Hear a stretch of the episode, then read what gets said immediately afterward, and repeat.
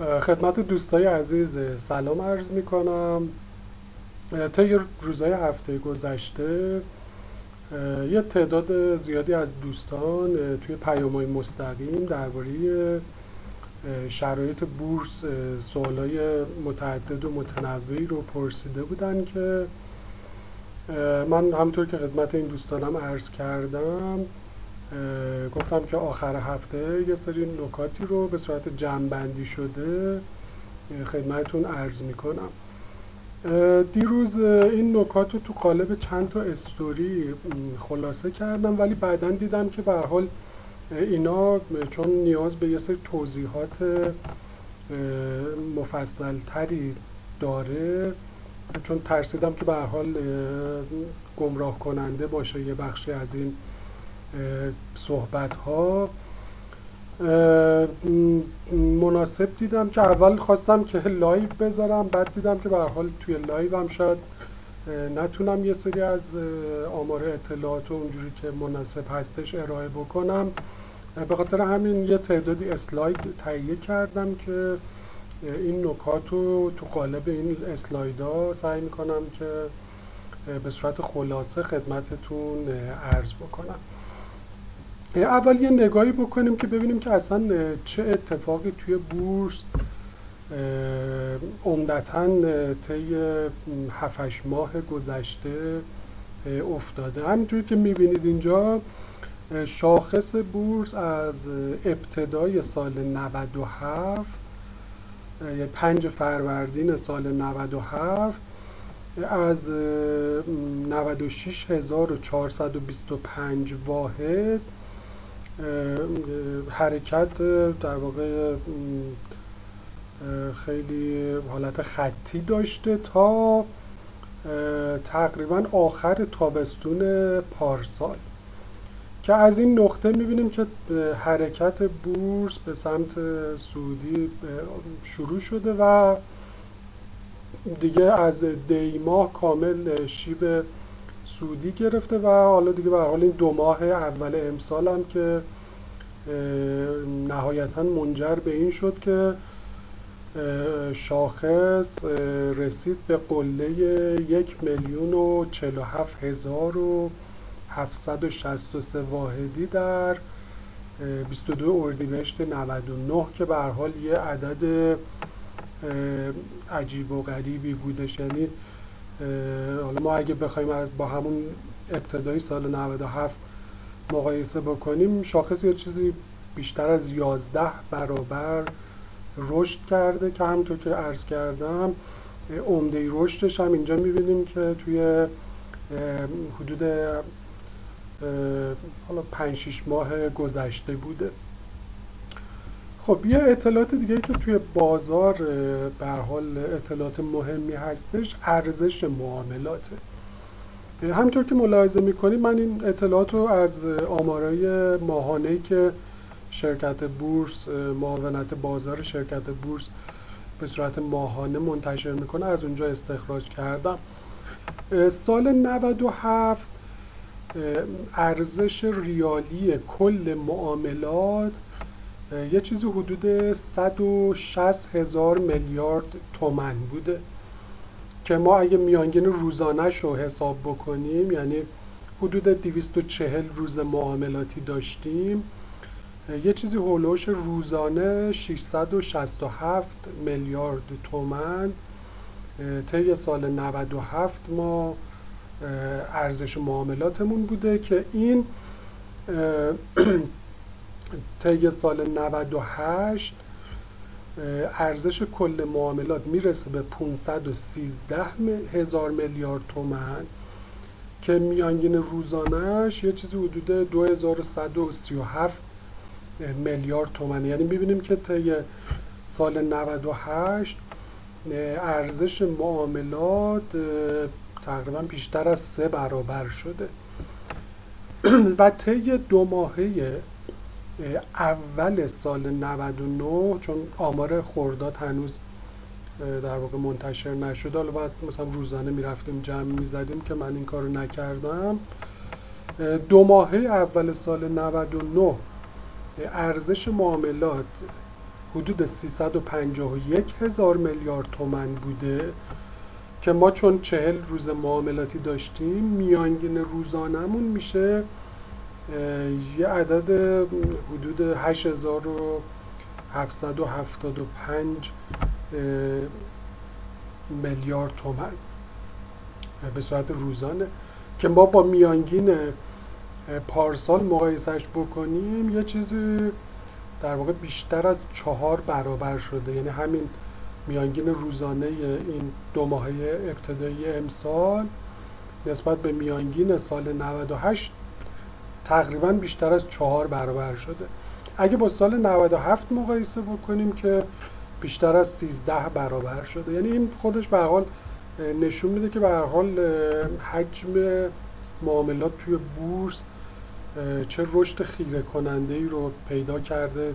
عرض کردم مخصوصا توی این 6 7 ماه اخیر یعنی از دی ماه 98 به این ور.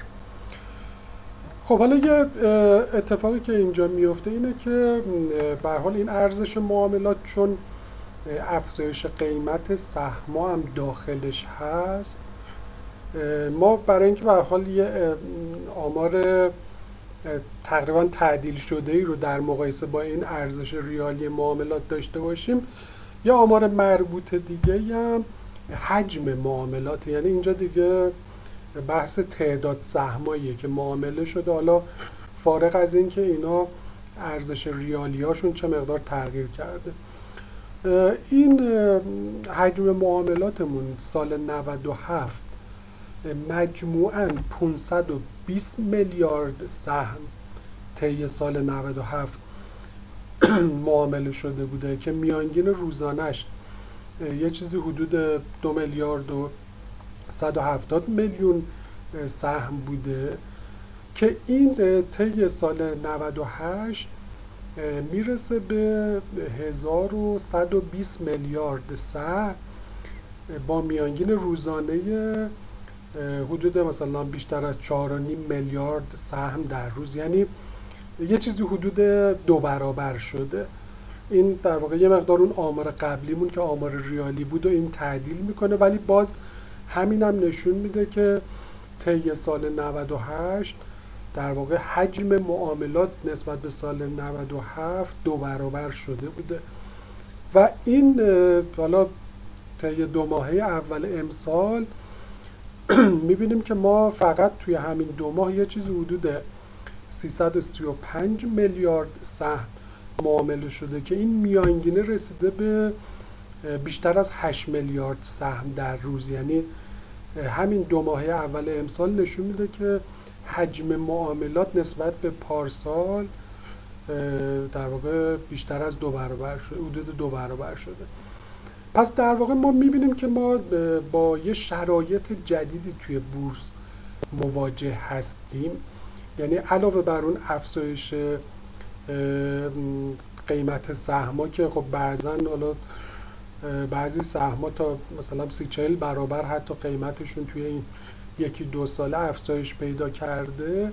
ولی خب به حال به طور میانگین هم طی سال 98 دیدیم که بازدهی کل بورس یه چیزی حدود 170 80 درصد بود که به حال یه عدد عجیب و غریبیه. و تو همین دو ماهه اول امسال هم یه بازده به حال خیلی بالایی بهش ما فقط بالای 40 درصد کل بورس بازدهی نشون میده خب ما برای اینکه به حال یه تحلیلی داشته باشیم از اینکه چرا این اتفاق توی بورس در واقع ایران. من بورس ایران که میگم به خاطر اینکه ما توی ایران دو تا بورس داریم. یکی بورس اوراق بهادار تهران رو داریم. که از سال 46 به حال افتتاح شده و بیشتر از 50 ساله که فعالیت می‌کنه و یه شرکت فرابورس رو داریم که به حال یه چیزی مثلا بیشتر از 10 12 سال از فعالیتش میگذره. مجموعه این دوتا رو حالا من توی این صحبت هم ازشون به عنوان بورس ایران یاد می‌کنم. خب می‌خوایم ببینیم که به حال چه عوامل اصلی نقش اصلی رو کلیدی رو داشتن توی این افزایش قیمت های سهام توی این مجموعه دوتا بورس. من از بین عوامل مختلفی که وجود داره سه تا عامل اصلی رو به حال هم از دیدگاه خودم و هم جنبندی دیدگاه کارشناس های مختلفی که به حال مقالاتشون رو خوندم دیدگاهشون رو گوش کردم توی جاهای مختلف. این سه تا عامل به نظرم اصلی ترین عواملی بودن که باعث شدن که قیمت سهام هم توی این 7 ماه گذشته به حال این افزایش های خیلی شگفت آور رو باش مواجه بشن و همین که یه تعداد زیادی از کارشناسان معتقدن که همین سه تا عامل احتمالا مثلا امسال هم طی سال 99 هم تاثیرگذار هستن و طی سال 99 هم ما با یه بازار پر رونقی توی بورس مواجه هستیم. من توی اسلایدهای بعدی هر کدوم از این سه تا عامل رو که اینجا ملاحظه می‌کنید و سعی می‌کنم که این مقدار دربارهشون توضیح بدم. و بعد از این هم یه تعدادی از دیدگاه های به حال مخالف های این روندی که توی بورس وجود داره رو خلاصه کردم که اینا رو هم انتهای صحبت هم یه مقداری دربارهشون صحبت می‌کنم. خب یکی از این عامل های کلیدیه یعنی من خودم نظرم اینه که شاید کلیدی ترین عاملی که تا الان حداقل. یعنی حالا از اینجا به بعد عوامل دیگه تاثیر می‌تونن بذارن توی بها رونق بورس. ولی تا الان یه عاملی که تاثیر خیلی زیادی داشته توی افزایش قیمت سهام توی بورس همین حجم نقدینگی عجیب و غریبیه که عمدتا طی یک دهه گذشته همطور که ملاحظه می‌کنید یعنی ما اگه مثلا سال 89 به عنوان شروع این شیب عجیب و غریب در نظر بگیریم برای رشد نقدینگی یعنی ما از سال 57 تا سال حالا مثلا 79 اینا با یه شیب مثلا خیلی اصلا شیبی وجود نداره به صورت خطی مواجه هستیم با نقدینگی. از اینجا که به حال حالت شیبدار پیدا می‌کنه این رشد نقدینگی از سال 89 به بعد دیگه ما تقریبا با انفجار حجم نقدینگی مواجه بودیم که به حال من حالا توی اسلاید بعدی اینا رو اومدم به ده سال ده سال جدا کردم همینطور که ملاحظه می‌کنید توی اسلاید قبلی به در واقع ریال نوشته بودم اعداد توی اینجا به تومن نوشتم. یعنی ما از سال 1358 این عدد به میلیارد تومنه. یعنی ما سال 58 که حجم نقدینگیمون 355 میلیارد تومن بود سال 68 ده سال بعدش می‌رسیم به 1875 میلیارد تومن. سال 78 ده سال بعد می‌رسیم به 19269 میلیارد تومن ده سال بعد می‌رسیم به 235 1589 میلیارد تومن و الان حالا این عدد واسه آخر سال 98 بود که به عدد دو میلیون و سیصد هزار میلیارد تومن رسیدیم که الان دیگه صحبت بالای دو نیم میلیون میلیارد تومنه. یعنی اصلا یه عدد عجیب غریبیه که حتی گفتنش هم آدم باید چند بار بگه که مطمئن باشه که اشتباه نمی‌کنه این عدد رو. بر حال این حجم نقدینگی در واقع افسار گسیخته که عمدتا توی این یک دهه اخیر ما می‌بینیم که با این شیب اصلا دیگه تقریبا داره 90 درجه میشه افزایشش. باعث شده که به حال در عین حال که ما اقتصادمون مخصوصا توی این دو سه سال اخیر با رشد منفی هم مواجه بوده. یعنی ما اقتصادمون کوچیکتر شده ولی حجم نقدینگیمون به این عددهای عجیب و غریب رسیده. چون نقدینگی الزاما چیز بدی نیست. یعنی اگه یه اقتصاد در حال توسعه باشه که رشدای به حال بالا رو داره تجربه می‌کنه.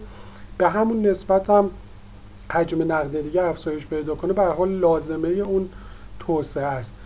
ولی خب توی شرایطی که اقتصاد ما داره کوچیک میشه این نقدینگی به این شکل افزایش پیدا کرده. خب این باعث میشه که توی زمین های مختلف تورم و افزایش قیمت ها رو ایجاد بکنه که همطور که ملاحظه می‌کنید از این عدد دو میلیون و سیصد هزار میلیارد تومن که عرض کردم حالا الان به دو نیم میلیون میلیارد تومن داره می‌رسه. یه عدد مثلا حدود 40 50 هزار میلیارد تومنش وارد بورس شده و اگه همچین اتفاقایی رو رقم زده. یعنی شما 50 هزار رو مقایسه بکن با دو میلیون. یه درصد خیلی کمی از این دو میلیون میلیارد تومن حجم نقدینگی وارد بورس شده و به حال اینجوری بورس رو متلاطم کرده و دلیلش هم یه دلیل خیلی روشنیه. چون ما توی بورس به حال تعداد سهامی که داریم تعداد سهام محدودیه. وقتی که تقاضا براش توی یه مقطع کوتاه مدتی خیلی افزایش پیدا می‌کنه خیلی با یه شتاب زیادی افزایش پیدا می‌کنه تقاضا. به حال چون این تعداد سهام محدوده قیمت ها دیگه از یه جایی به بعد حالا به صورت بیرویه میره بالا. من اینجا اومدم به ارزش بازار هم بورس اوراق بهادار تهران هم فرابورس ایران و امروز که ده خورداد بود و به حال بازارم رشد کرده بود. عدد حدودیش رو نوشتم. که همینطور که ملاحظه می‌کنید مجموع ارزش بازار بورس تهران و فرابورس ایران یه چیزی حدود 4 میلیون و 400 هزار میلیارد تومنه. که از این عدد که کل سهامی هستش که توی بورسه چون حدود 16 درصد در واقع سهام شرکت ها به صورت فری فلوت هستش سهام شناور آزاده و قابلیت معامله شدن داره. یعنی چون بخش بزرگتر سهام شرکت ها دست سهامدارای عمده است. که اینا به حال بلوک سهام ها رو دارن و اصلا فروشنده هم نیستن و اینا در واقع از اون حجم سهامی که قاعدتا توی بورس امکان خرید و فروش داره باید خارج بشه. خب ما اگه بیایم این عدد 4 میلیون و 400 هزار میلیارد تومنی رو 16 درصدش رو حساب بکنیم یعنی یه چیزی حدود بورس مجموعه بورس تهران و فرابورس ایران یه چیزی حدود 700 هزار میلیارد تومن. تازه عرض می‌کنم اینا بر اساس قیمت های امروزه. یعنی بر اساس قیمت های امروزیه که شاخص شده بالای یه میلیون. یعنی ما همین عدد رو بریم برگردیم مثلا به دیماه سال 98 بخوایم حساب بکنیم این عدد 700 هزار میلیارد تومنی مثلا نصف این عدده. خب شما فکرش کنید مثلا کل اون سهامی که می‌تونستید بخرید دی ماه سال 98 یه چیزی بوده 350 هزار میلیارد تومن بوده. یه هوی 40 50 هزار میلیارد تومن نقدینگی وارد این بازار شده. خب به حال همه اون 350 هزار میلیارد تومن هم که فروشنده نبودن که یه بخششون فروشنده بودن.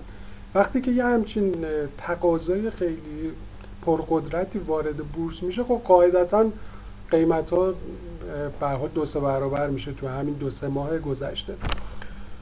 خب اینجا من یه عدد دیگه هم حساب کردم این 700 هزار میلیارد تومن و که عرض کردم که اون 16 درصد سهام شناور آزاد شرکت های بورسی عدد ریالیشه. اگه فرض کنیم که این طی سال 100 درصدش یعنی یه دور بگرد گردش داشته باشه یعنی یه بار کلش در واقع خرید و فروش بشه میانگین روزانش یه چیزی اروش سه هزار میلیارد تومن میشه. اون عددی که توی یکی دوتا اسلاید قبل خدمتون گفتم و یادتون بیاد که میانگین روزانه خرید و فروش سهام توی این دو ماهه اول امسال یه عددی بالای 8000 میلیارد تومن بود.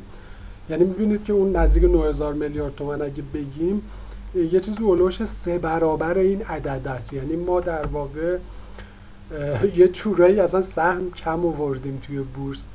یعنی همین مقدار سهم محدودی که توی بورس هستش همینجوری هی مدام داره دست به دست چرخیده میشه و دلیلش هم حالا یکی از دلایل مهمش هم اینه که به حال یه تعداد زیادی از این افرادی که وارد بورس شدن عمدتا توی یک سال گذشته یا مثلا چند ماه گذشته اینا چون افراد تازه وارد بودن سرعت خرید و فروش هاشون سرعت در واقع عجولترن توی خریدن و فروختن. یعنی کسایی که حرفه ترای بازار هستن به این سرعت سهام خرید و فروش نمی‌کنن. یعنی وقتی که مثلا یه سهمی رو می‌بینن ارزنده است می‌خرن به حال یه مدتی نگه میدارن. حتی بازار تلاطم داشته باشه خیلی سریع سهامشون رو نمیفروشن. ولی به حال همین تعداد بالای معاملات توی این چند ماهه نشون میده که به حال این افرادی که جدید وارد بازار شدن حالا علاوه بر اینکه تعدادشون هم بیشتر شده ولی به حال توی رفتار در واقع خرید و فروششون هم یه مقدار عجولتر هستن. خب من اینجا می‌خواستم که به همون عدد 3000 میانگینه رو مقایسه بکنم با این عدد در واقع نزدیک 9000 میلیارد تومان و همین عرایز رو خدمتتون بگم که به حال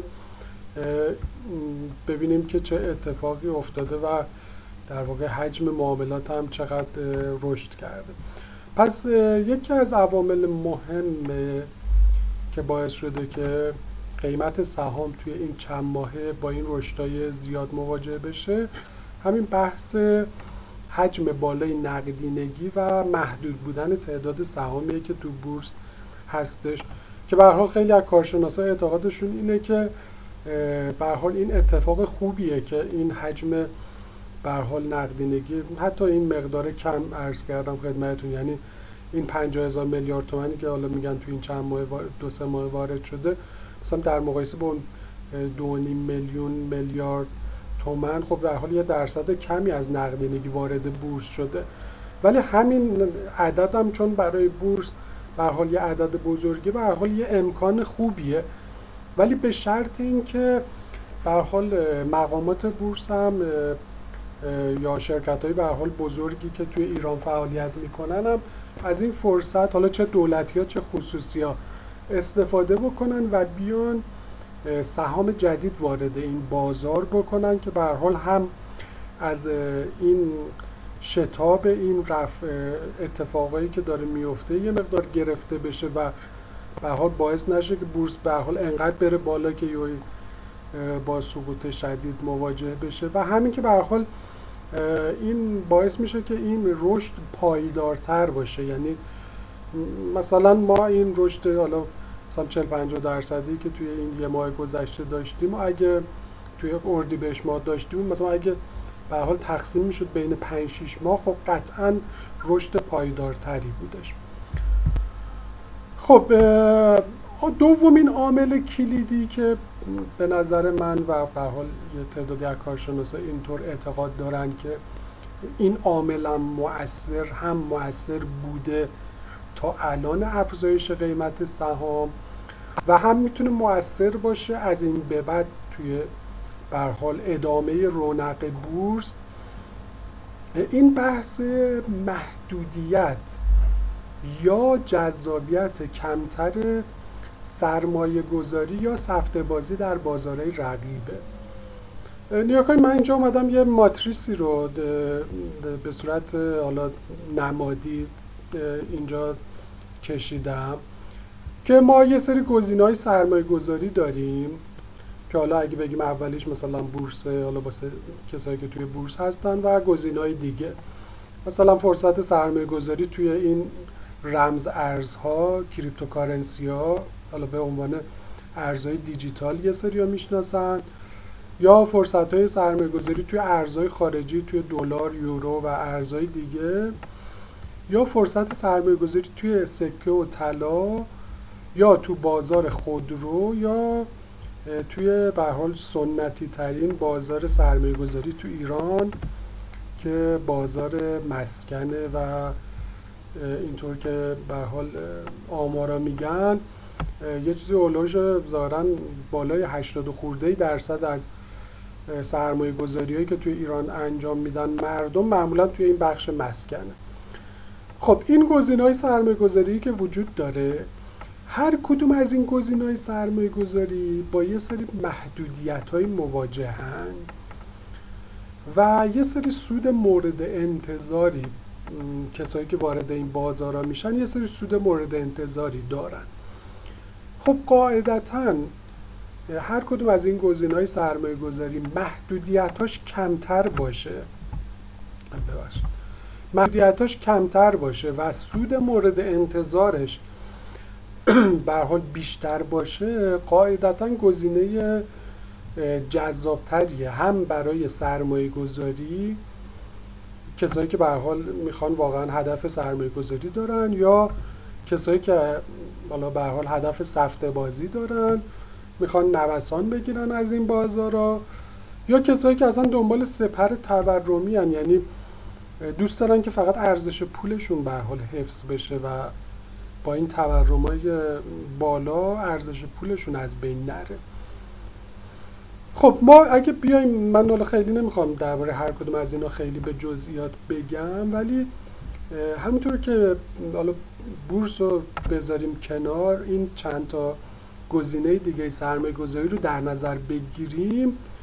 هر کدوم از اینا هم یا محدودیت های زیادی براشون در واقع حاکم هست یا اینکه سود مورد انتظارشون به حال سودای بالایی نیست. مثلا برفرض این گزینه رمز ارزها cryptocurrency ها ممکنه که سود مورد انتظار مثلا بالایی داشته باشن. چون به حال بازار این ارزهای دیجیتال یه بازار خیلی تخصصی و خاصیه و سودای خب خیلی عجیب و غریبی هم توش محقق میشه. ولی محدودیتی که وجود داره اینه که یه طیف خیلی بزرگی از آدما آشنا نیستن اصلا با این بازار. خب این به حال محدودیت بزرگیه. حتی مثلا تو طیف کارشناسای سرمایه گذاری هم مثلا شما باشون وقتی صحبت می‌کنید یه تعداد خیلی زیادشون اصلا ابراز ناآشنایی می‌کنن با این بازار ارزهای دیجیتال. پس این به حال باعث میشه که یه طیف خیلی بزرگی از آدما این به حال گزینه سرمایه گذاری یا سفته بازی یا سپر تورمیشون نباشه. توی بحث ارزهای خارجی به خرید دلار یا ارزهای دیگه همطور که می‌دونید هم محدودیت های زیادی به حال به خاطر این سیاست های دولت و بانک مرکزی بهشون حاکم شده که حتی مثلا تا اینجا که نگهداری به حال یه مقداری از یه حدی بالاترش حتی جرم به حال تلقی میشه.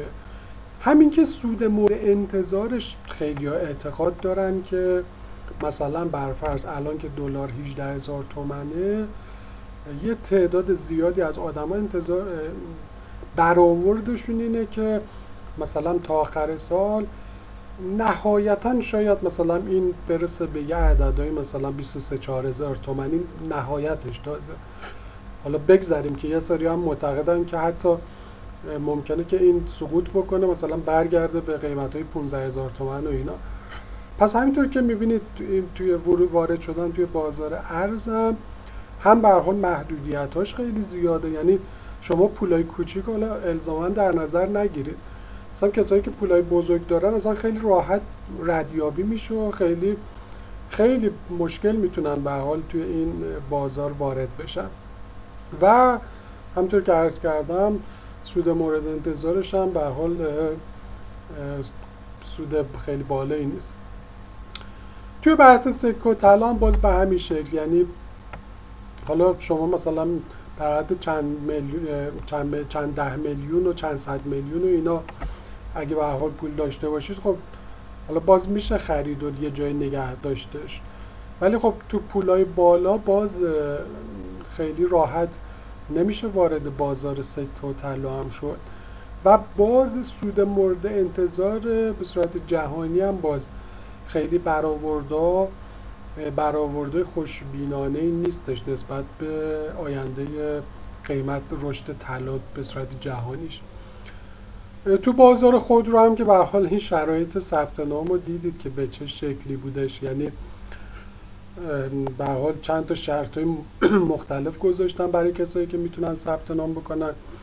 و خب یه تعداد خیلی زیادی از این افراد چون قرار قرعه کشی انجام بشه اصلا خودروی بهشون نمی‌رسه یعنی قاعدتا پولشون رو پس داده میشه و باید برن توی جای دیگه سرمایه گذاری بکنن. و به حال مقدار زیاد هم خب قاعدتا نمی‌تونن توی این بازار سرمایه گذاری بکنن. حالا ممکنه مثلا تو اینجا به حال سود مورد انتظارش مخصوصا واسه کسایی که از خود کارخونه ها موفق میشن بخرن. به حال به خاطر اون شکافی که بین قیمت بازار و قیمت کارخانه وجود داره سود مورد انتظار خوبیه. ولی به خاطر این محدودیت هایی که وجود داره حال خیلی گزینه رقیب جدی نمی‌تونه واسه بورس باشه. و مسکن هم که خب هم قیمت مسکن به حال خیلی بالا رفته و پولای کوچیک خب قاعدتا وارد این بازار نمی‌تونن بشن. و همین که به حال سیاست های دولت و مجموعه حاکمیت به این سمته که سرمایه گذاری تو مسکن و به حال یه مقدار سخت می‌کنه. یعنی به حال روی واحدهای خالی می‌خوان مالیات عکس بکنن. سیاست مجموعه سیاست هایی که هستش اینه که یه مقدار محدودیت ها رو برای سرمایه گذاری توی این بازار دارن بیشتر می‌کنن. و ضمن اینکه سود مورد انتظاری هم که حالا وجود داره. باز اونم یه سری از کارشناسا معتقدن که دیگه خب دیگه تا کجا قراره قیمت مسکن بره بالا. مجموعه اینا باعث میشه که به حال همچنان بورس به عنوان یه گزینه مناسبی برای هم کسایی که می‌خوان سرمایه گذاری بکنن هم کسایی که می‌خوان نوسانگیری بکنن و هم کسایی که دنبال حفظ ارزش پولشون هستن بورس همچنان یه گزینه مناسبی باشه. یه نکته دیگه هم که وجود داره اینه که تنها همجور که من اینجا نوشتم تنها افزایش قیمتی که دولت مردا به اون میبالن افزایش قیمت سهامه. یعنی معمولا مثلا قیمت مسکن میره بالا یا مثلا قیمت دلار میره بالا قیمت خودرو میره بالا قیمت سکو طلا میره بالا. هر کدوم از این قیمت ها که میره بالا یا به طور کلی مثلا سطح عمومی قیمت ها که میره بالا معمولا مثلا دولت مردا تو موضع جوابگویی به ملت قرار می‌گیرن که مثلا چرا به حال این اتفاق افتاده.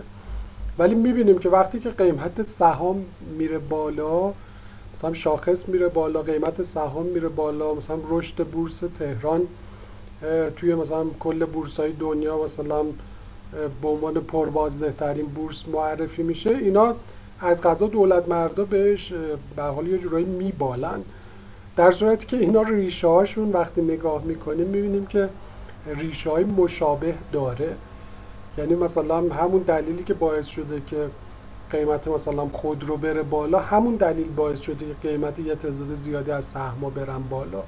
یعنی به خاطر همون تورم بوده که قیمت سهام هم رفته بالا. ولی اونجا افزایش قیمت خودروه یه نکته منفی بار روانی منفی داره.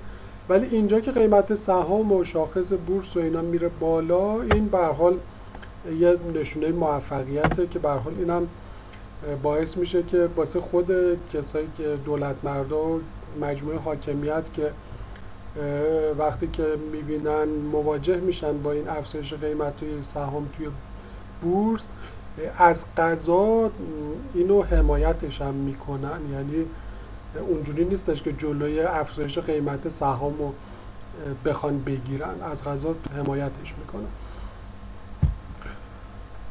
خب و سومین عامل کلیدی که به حال خیلی تاثیر داشته توی افزایش قیمت سهام و خیلی هم انتظار دارن که باعث ادامه این روند بشه اینه که مجموعه حاکمیت نه فقط دولت یعنی من اینجا تاکید کردم که فقط بحث دولت نیست.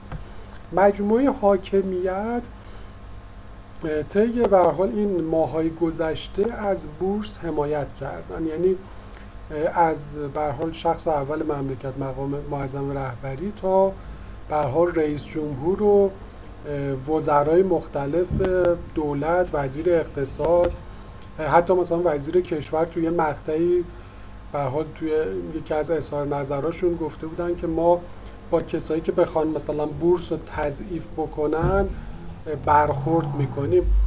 یا رئیس کل بانک مرکزی به حال آقای دکتر همتی که توی مقاطع مختلف به حال از بورس حمایت کردن و توی این یادداشته اخیرشون هم یک دو روز گذشتن باز تاکید کردن روی به حال حمایتشون از بورس که این به حال یه نکته خیلی مهمیه. چون همیشه بازار پول یه جورایی بازار رقیب بازار سرمایه بوده. البته توی ایران خب اندازه هاشون اصلا با هم قابل مقایسه نیستش. حتی الان هم به حال قابل مقایسه نیستش. ولی همیشه مجموعه بازار پول خیلی نگاه خوبی نسبت به بورس نداشتن و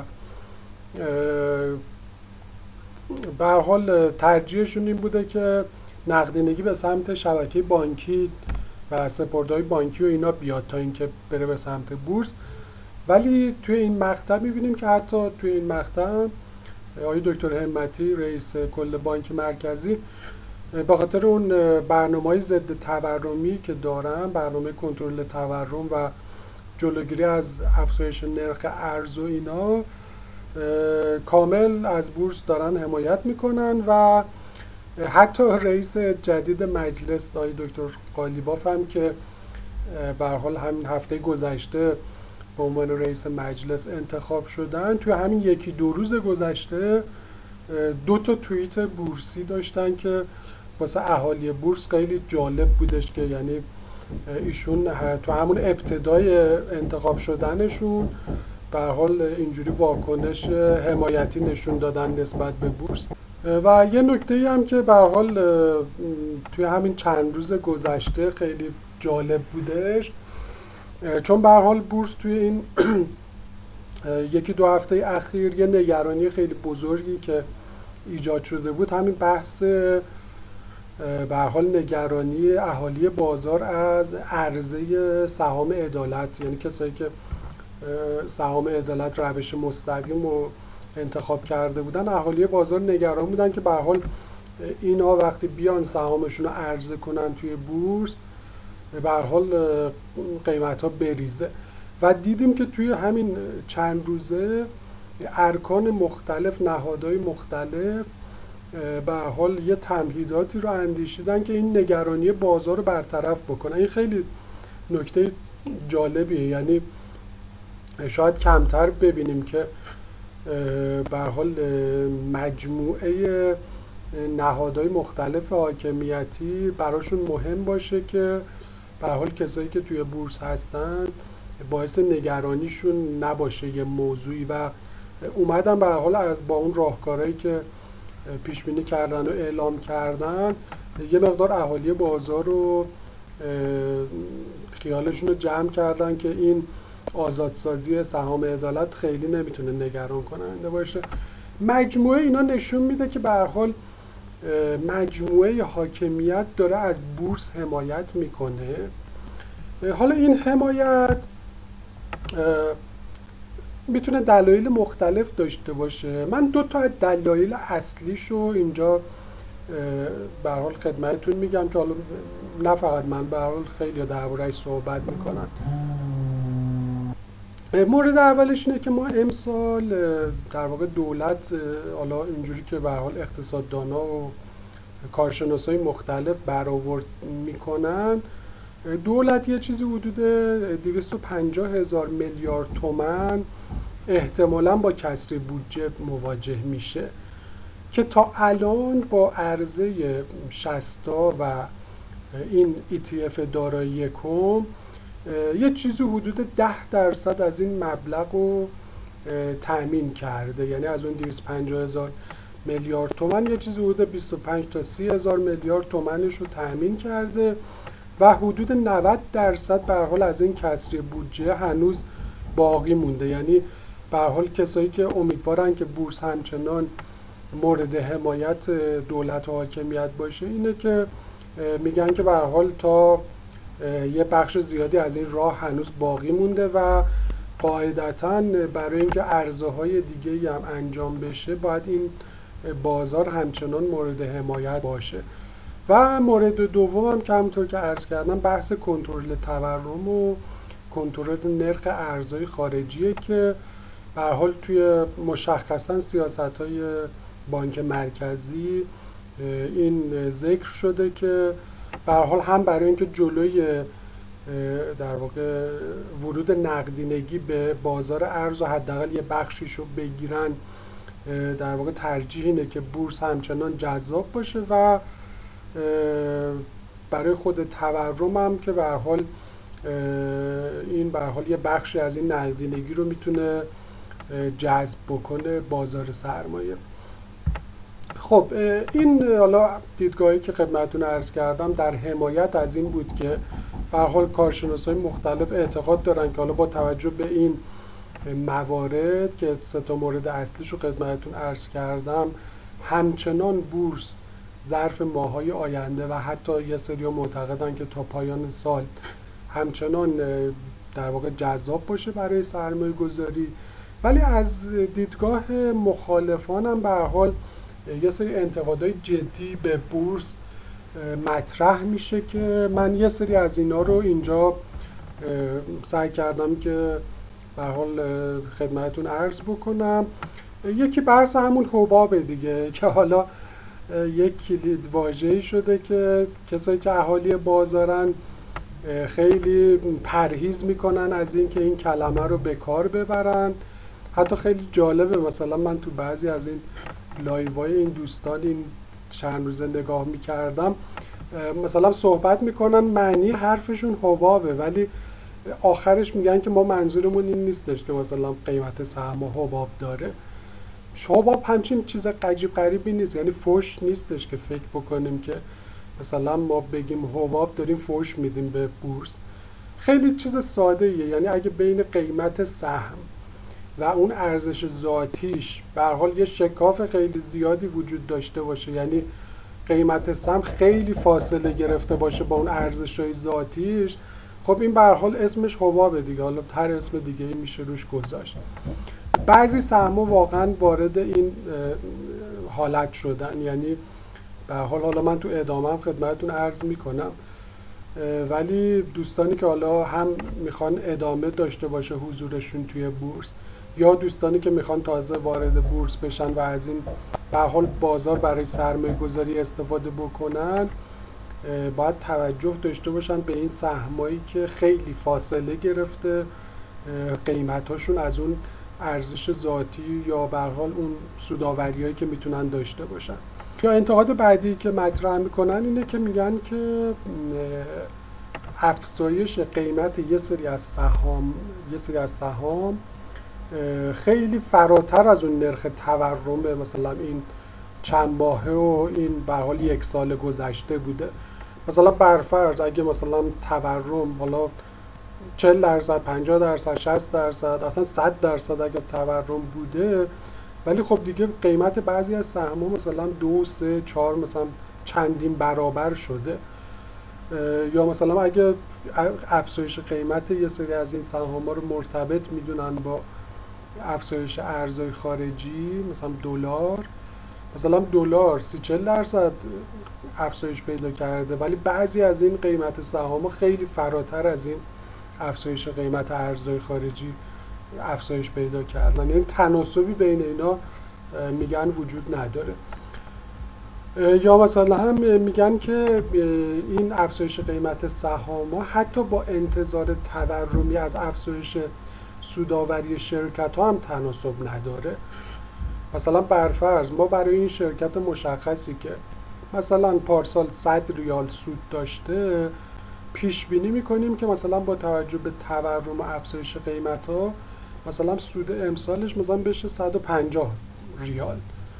ولی اون افزایش قیمت سهم که مثلا یا دو سه برابر سه چهار برابر میشه این هیچ تناسبی با در واقع این انتظار تورمی از افزایش سوداوری شرکت در واقع نداره. یا به حال انتقاد خیلی متداول تری که مطرح میشه اینه که میگن که به حال کل دنیا یا اقتصاد ایران توی حالت به حال رکودی به سر می‌بره و این افزایش قیمت سهام ها تناسبی نداره با این رکود حاکم به در واقع اقتصاد. یه انتقاد دیگه ای هم که به حال مطرح میشه اینه که چون در واقع افزایش قیمت یه سری از سهام ها رو خیلی مرتبط می‌دونن با افزایش در واقع ارزش های جایگزینی این شرکت ها مثلا برفرض این شرکت یه مجموعه از دارایی ها داره که به خاطر تورم مثلا این مجموعه دارایی ها مثلا ارزشش دو برابر شده قیمتش دو برابر شده. ولی اون کسایی که در واقع مخالف این هستن که میگن که قیمت سهام نباید به همون نسبت بره بالا میگن که این در واقع ساختار دارایی شرکت ها متفاوته. مثلا برفرض یه شرکتی که مثلا یه زمینی داره اون قیمت زمینه دو سه برابر شده الزامن از دو سه برابر شدن قیمت اون زمینه نمی‌تونه سوداوری ایجاد بکنه. به خاطر همین میگن که قیمت سهام الزامن مثلا خیلی نباید منطبق باشه به اون ارزش های جایگزین. خب مورد بعدی اینه که یه سریا حالا تشکیک می‌کنن توی ادامه حمایت ها از بورس. یعنی میگن که حالا مثلا دولت احتمالا این کسری بودجهش از بورس تأمین بکنه دیگه بورس رو ممکنه مثلا به حال خودش رها بکنه و خب مثلا اون موقع چه اتفاقی ممکنه بیفته.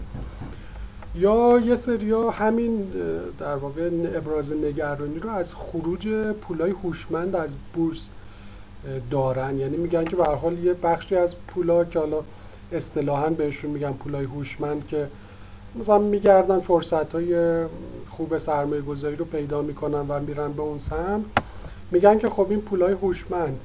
توی این 7 ماه گذشته بورس رو به عنوان یه فرصت سرمایه گذاری خوب شناسایی کردن و وارد این بازار شدن و اگه این پولا از این بازار خارج بشن خب به حال بورس ممکنه به حال با مشکل بود مواجه بشه و مورد آخرم که همون بحث عرضه سهام عدالت بود که عرض کردم که به حال با این سازوکارهایی که توی مخصوصا این چند روز گذشته اعلام کردن یه بخشی از نگرانی ها رو از بابت این ریسک عرضه سهام عدالت تا حدودی برطرف کرد. ولی به حال این ریسک همچنان یه ریسک بالقوه‌ای هستش که قاعدتا همچنان یه سریا نسبت بهش نگران هستن.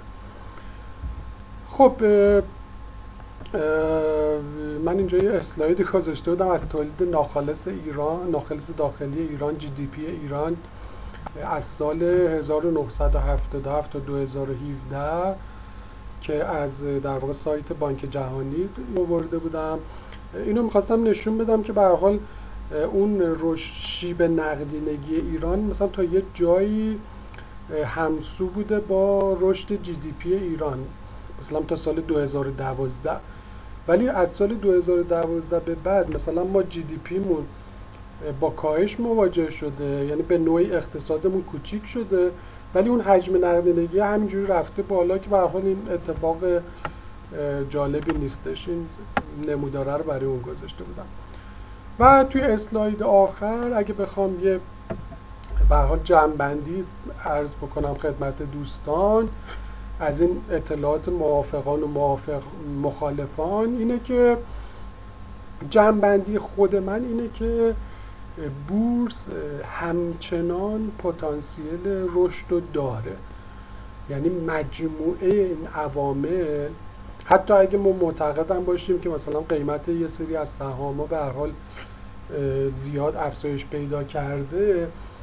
ولی با توجه به مخصوصا اون سه تا عاملی که خدمتتون گفتم یعنی هم بحث در واقع اون نقدینگی عجیب غریبی که وجود داره هم به حال اون بحث حمایت هایی که از بورس میشه و هم به حال محدودیت هایی که توی بازارهای موازی بورس وجود داره اینا باعث میشه که بورس همچنان پتانسیل رشد داشته باشه. ولی چیزی که هستش این پتانسیل رشد توأمه با افزایش ریسک. یعنی ما هرچی میریم جلوتر به حال این ریسک هم بیشتر میشه دیگه. یعنی باید کسایی که یعنی من نمی‌خوام بگم که مثلا کسی وارد این بازار نشه یا کسی که الان توی این بازار هستش حتما سریع الان خارج بشه. چون به حال می‌دونم که این بازار همچنان پتانسیل رشد داره. ولی نکته که وجود داره اینه که چون به حال هرچی میریم جلوتر ریسکش هم بیشتر میشه دوستان باید حواسشون باشه که به حال با به حال ضرر مواجه نشن. البته چیزی که مسلمه اینه که اگه کسی بلند مدت توی بورس بخواد بمونه این که اصلا بدیهیه که در واقع دیدگاه بلند مدت اگه توی بورس وجود داشته باشه هیچ کسی توی بلند مدت از موندن توی بورس ضرر نمی‌کنه. ولی حالا کسایی که دیدگاه کوتاه مدت دارن باید حواسشون به این افزایش ریسک باشه. همین افزایش ریسک باعث میشه که ما در واقع لزوم توجه به اطلاعات بنیادی صنایع و شرکت ها اهمیتش بیشتر بشه. یعنی نگاه کنید یه مثالی وجود داره. میگن توی بازارهای پر رونق و سعودی اصلا تفاوتی بین کارشناس و غیر کارشناس وجود نداره. یعنی مثلا یه تحقیق کلاسیکی وجود داره توی این بحث های مالی که مثلا توی دوره خیلی پرنورق پررونق وال استریت بورس نیویورک میان مثلا یه میمونی رو یه دارتی میدن بهش این پرت می‌کنه به سمت اسامی سهام ها و اونا رو انتخاب می‌کنن و می‌خرن و در مقابل یه گروه کارشناسی بر اساس اطلاعات بنیادی و حالا مثلا تحلیل های تکنیکال میان یه سبد سهامی تشکیل میدن. این بازدهی ها حالا حتی میگن مثلا شاید بازدهی اون میمونه بیشتر هم بوده. این در واقع اینو میگه که توی بازارهای خیلی سعودی مثل این پنج شیش ماه گذشته هر چی شما میخریدی برد می‌کردی.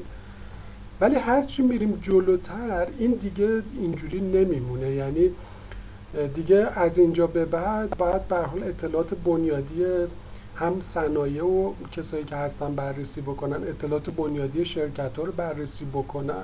حالا کسایی که تحلیل تکنیکال می‌کنن بر اون تحلیل های تکنیکال و مجموعه اطلاعات مختلف و به حال باید خیلی با دقت بیشتری بررسی بکنن.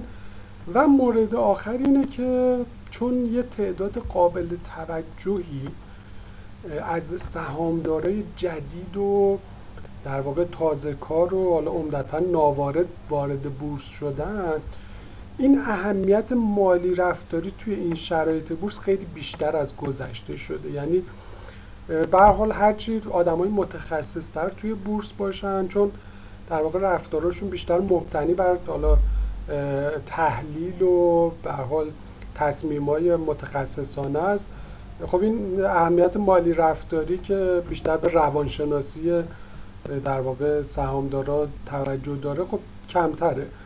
ولی چون آدمای به حال الان یه تعداد زیادی از آدمایی که وارد بورس شدن عمدتا رفتارهای هیجانی ممکن داشته باشن این مورد هم به حال دوستان خیلی باید بهش توجه بکنن. مثلا برفرض همین ریزش قیمت ها توی این یک دو سه هفته اخیر حتی شاید یه سری از متخصص های بازار رو مثلا شاید نگران کرده بودش.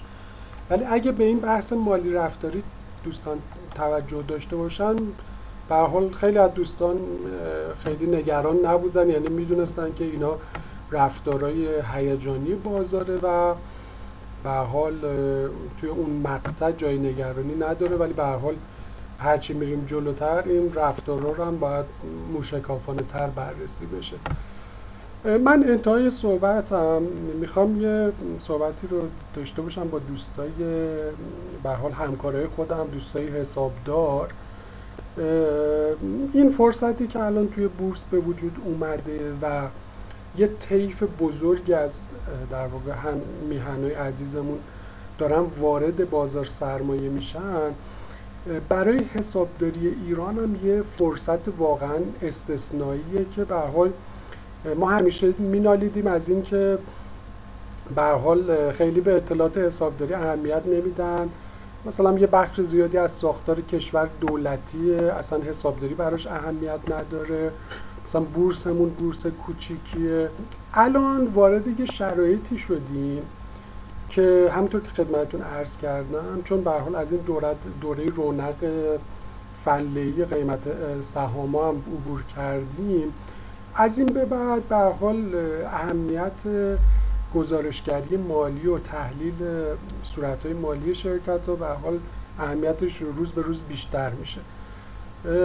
من هم از دوستای عزیزم می‌خوام که هر کدومشون به حال تو هر جایگاهی که هستن سعی بکنن که به حال اطرافیانشون و کسانی رو که حالا وارد بورس شدن تمایل دارن وارد بورس بشن و به حال توجهشون رو جلب کنن به این مباحث حسابداری و گزارشگری مالی که یه بخشش واقعا خیلی چیزای پیچیده ای نیست. یعنی حسابداری و گزارشگری مالی واقعا در واقع یه زمینه حرفه‌ای پیچیده است. یعنی ما همین مجموعه استانداردهای حسابداری رو وقتی نگاه می‌کنیم می‌بینیم که به حال با یه مجموعه واقعا تخصصی و پیچیده مواجه هستیم. ولی اینکه به یه کسی که میره سهم بخره مثلا بدونه که اصلا صورت های مالی چیه هر کدوم از این صورت های مالی مثلا از هر کدوم از اینا چه اطلاعاتی رو می‌تونه به دست بیاره اینا رو مثلا واقعا با یه سری آموزش های خیلی ساده میشه به این عزیزان آموزش داد که من به نظرم می‌رسه که هر کدوم از ما از این فرصت باید استفاده بکنیم و اهمیت حسابداری و گزارشگری مالی رو به فعالای بازار که الان دارن یه جامعه چند ده میلیونی میشن به حال نشون بدیم. من نمی‌خواستم این در واقع توضیحات ویدئویم انقدر طولانی بشه ولی به حال امیدوارم که هم خستتون نکرده باشم و هم این در واقع مواردی که گفتم براتون مفید بوده باشه. تو آیندهم سعی می‌کنم که به حال از این تیپ ویدیوها خدمتتون در واقع ارائه بکنم. اصلا شاید به حال درباره همین بحث آشنایی به صورت عمومی با صورت های مالی و اینا اگه به حال فرصت داشته باشم ظرف روزهای آینده یه ویدیو هم برای اون مورد بذارم. ولی به حال هر کدوم از دوستان دیگه هم من مثلا یکی از دوستان دیدم که مثلا صورت های مالی بعضی از شرکت های بورسی رو میذاشته شو مثلا یه چند دقیقه دربارهشون صحبت می‌کرد. خیلی کار خوبیه. یعنی امیدوارم که دوستای دیگه هم از این تیپ کارا انجام بدن. روزتون بخیر. خدا نگهدار.